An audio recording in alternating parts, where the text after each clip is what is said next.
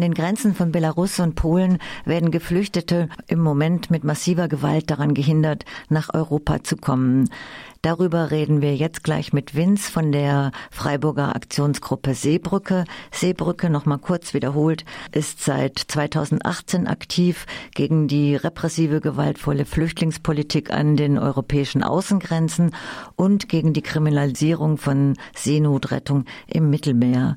Und Seebrücke macht jetzt am Samstag in Freiburg ja auch eine Kundgebung, dazu auch noch später. Aber jetzt begrüße ich erstmal dich in der Leitung am Telefon. Vince, ja, vielen Dank, dass du mit uns jetzt das Interview machst. Hallo, ja, hab Dank für das Interesse an der Thematik. Ja, dann steige ich gleich ein und möchte dich als erstes fragen, wie ist im Moment die aktuelle Situation an den Grenzen von Polen und Belarus? Was weißt du da und habt ihr da Kontakt dahin? Ja, es ist eine katastrophale Situation. Man kann da ähm, gut und gerne von einer humanitären Katastrophe sprechen, denn seit Wochen halten sich zum Teil mehrere tausend Geflüchtete in der Grenzregion auf. Erst nur in den Wäldern, jetzt direkt äh, an den Grenzübergängen von Belarus zu Polen.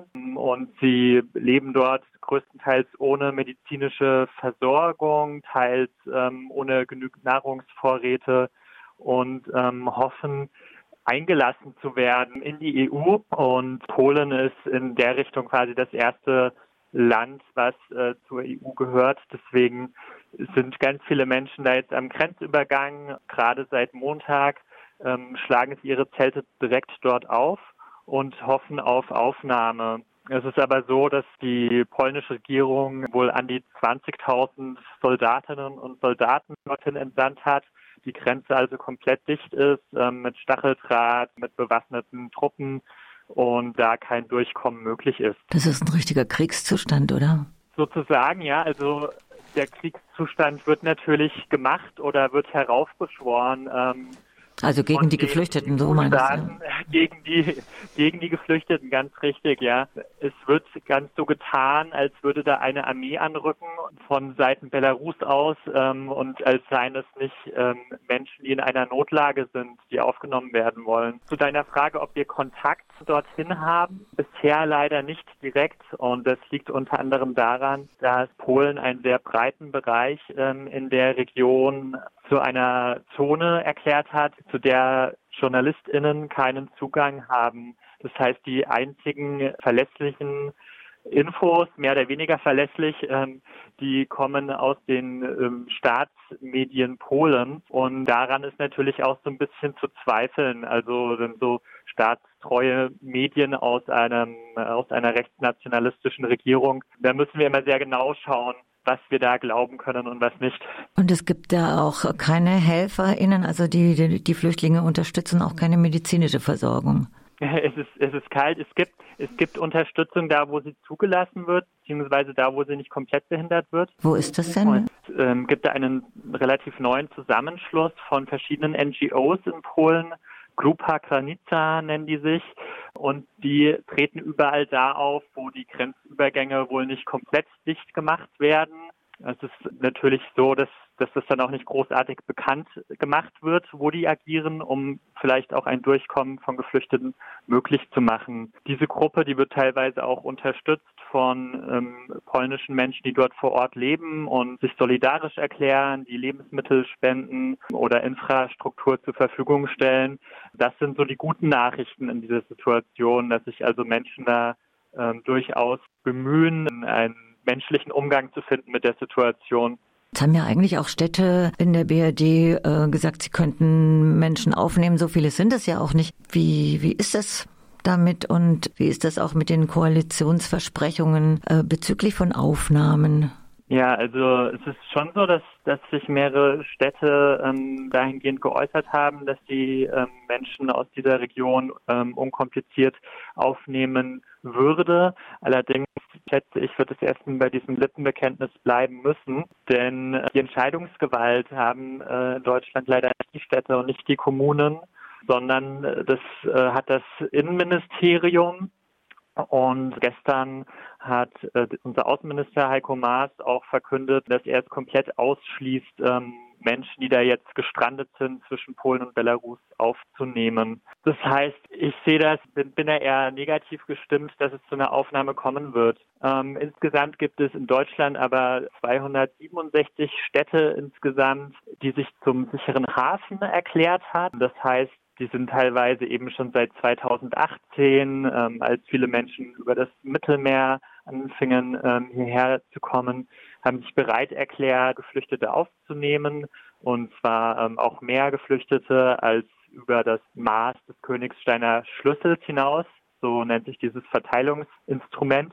Aber auch bei all diesen Städten ist es so, dass die nicht selbstständig das einfach beschließen können, umzusetzen in die Tat, das heißt, es bleibt erstmal ähm, bei einem reinen Bekenntnis dazu. Das war ja schon gesagt, das ist eine humanitäre Katastrophe. Und wie schätzt du das denn überhaupt ein? Ist da was einschätzbar, was passieren muss, dass die Menschen herkommen können? Also äh, normalerweise sage ich immer, ist, wenn genügend Druck auf der Straße ist, ja, also ähm, wenn das Thema wirklich hochkocht ähm, und man darauf aufmerksam macht, dann muss etwas passieren. Jetzt im Moment ist es so, dass das ja durchaus schon was passiert, dass es in den Medien ist, aber die Regierung ist irgendwie äh, handlungsunfähig oder handlungsunwillig. Ich weiß es nicht genau. Als bisher sieht es so aus, als würden die äh, Menschen zurückgeflogen werden sollen in ihre ähm, Herkunftsländer, in denen teilweise aber auch äh, Krieg herrscht oder Armut herrscht.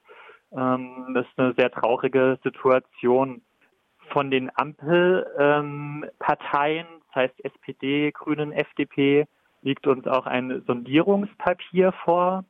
Da sprechen sie sich tatsächlich dafür aus, ähm, Menschenrechte zu wahren, die Genfer Flüchtlingskonvention, die europäischen Menschenrechtskonventionen umzusetzen und sprechen davon, mit den europäischen Partner, Partnerinnen Anstrengungen zu unternehmen, das Sterben auf dem Mittelmeer und auf anderen Fluchtrouten zu lindern, zu beenden. Dass das in die Tat umgesetzt wird, ähm, bleibt zu hoffen. Bisher sind die Signale aber ähm, nicht so zu verstehen, äh, dass etwas davon jetzt direkt umgesetzt wird. Und es wird ja jetzt auch eilen, eben es ist kalt und die Situation ist total eskaliert. Genau, ja, so ist es. Und es wird eben ein Bedrohungsszenario aufgebaut. Das finde ich äh, besonders erschreckend, dass auch von deutschen Medien dann teilweise unhinterfragt so solche Termini übernommen werden von der Politik, teilweise von polnischen Behörden, wo es um sowas geht wie hybride Kriegsführung oder ähnliches und ähm, wo dann die Maßnahmen gegen Belarus eben im Vordergrund stehen. Und wo, wo wirklich vergessen wird, dass es um Menschenleben geht, die da auf dem Spiel stehen. Also es sind tatsächlich auch schon einige Geflüchtete gestorben aufgrund eben der Situation vor Ort. Gibt es jetzt legale Fluchtrouten? Scheinbar wurde diese Route Belarus per Flugzeug zu erreichen und danach ähm, in die EU zu kommen, teilweise so den Menschen verkauft, als sei es eine legale Fluchtroute. Das wurde eben staatlich, also von Belarus Seite aus irgendwie ähm, subventioniert und auch äh, dann suggeriert, man könne relativ einfach nach Deutschland kommen. Das heißt, die Menschen sind auch ähm, teilweise komplett unvorbereitet auf diese Situation von tagelangen äh, Märschen durch die Kälte. Legale Fluchtrouten gibt es dort in der Region nicht. Eigentlich müssten da aber Menschen, ähm, die bis nach Polen kommen, Sie müssten ein normales Asylverfahren ähm, bekommen. Das würde ihnen zustehen. Es ist aber auch so, dass von illegalen Pushbacks berichtet wird, ähm, also ähnlich wie auf dem Mittelmeer, wo das dann ähm, mit Hilfe von Frontex geschieht, ähm, passiert das dort wohl mit irgendwelchen Grenztruppen ähm, oder durch PolizistInnen. Das heißt, Menschen, die irgendwo im polnischen Landesgebiet dann aufgegriffen werden, ähm, von denen angenommen wird, es sind Geflüchtete, die werden dann ähm, gewaltsam zurückgedrängt. Die werden zurückgebracht in irgendwelchen Bussen, Autos oder ähnliches und wieder in den äh, Wäldern da bei Belarus ausgesetzt. Ja. Ihr macht ja jetzt äh, von Seebrücke landesweit am Samstag Kundgebungen. Das ist ja auch noch eine Möglichkeit oder eure Möglichkeit äh, oder uns Einfluss zu nehmen. Ich wechsle mal zu dem Thema. Wer, wer spricht da? Wer, was gibt's für Redebeiträge? Samstag, dem 20.11., machen wir eine Kundgebung ab 14 Uhr auf dem Europaplatz. Und ähm, das ist eingebettet in einen baden-württemberg-weiten Aktionstag der Seebrücken Das heißt, in ähm, ganz verschiedenen Städten finden verschiedene Aktionen statt. Ähm, von äh, Demo bis Kunstausstellung. Bei uns soll es eben eine Kundgebung sein. Es wird Redebeiträge von der Seebrücke direkt geben. Wir haben auch verschiedene andere Gruppen angefragt. Das ist ja auch ein Thema, was verschieden diskutiert werden kann von einem Standpunkt ähm, der Menschenrechte aus, von einem antifaschistischen Standpunkt ähm, und ähnlichem mehr. Jetzt ist es so, dass wir das relativ kurzfristig anberaumt haben und deswegen noch keine endgültigen Zusagen von den anderen Gruppen haben. Deswegen muss man sich da so ein bisschen überlassen, wer dann nicht spricht. Wichtig ist es aber auf jeden Fall, da Präsenz zu zeigen, ähm, dass möglichst viele Leute kommen.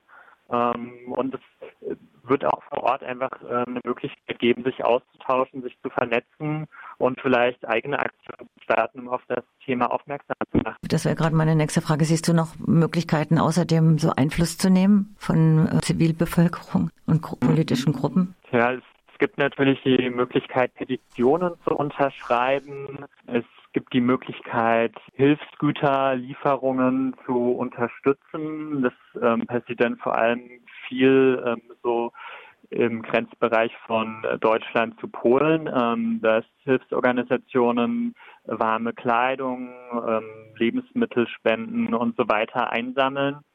Ähm, man kann äh, je nach eigenen Kapazitäten sich engagieren. Also wenn Menschen ähm, Geld zur Verfügung haben, können sie Geld an zum Beispiel diese polnische NGO ähm, Grupa Granica spenden. Ähm, wenn Menschen zeitliche Kapazitäten haben, können sie sich in politischen Gruppen aktiv verhalten und ähm, eigene Aktionen planen. Also das ist das, was wir als Zivilbevölkerung von hier aus machen können, aus meiner Sicht, ja.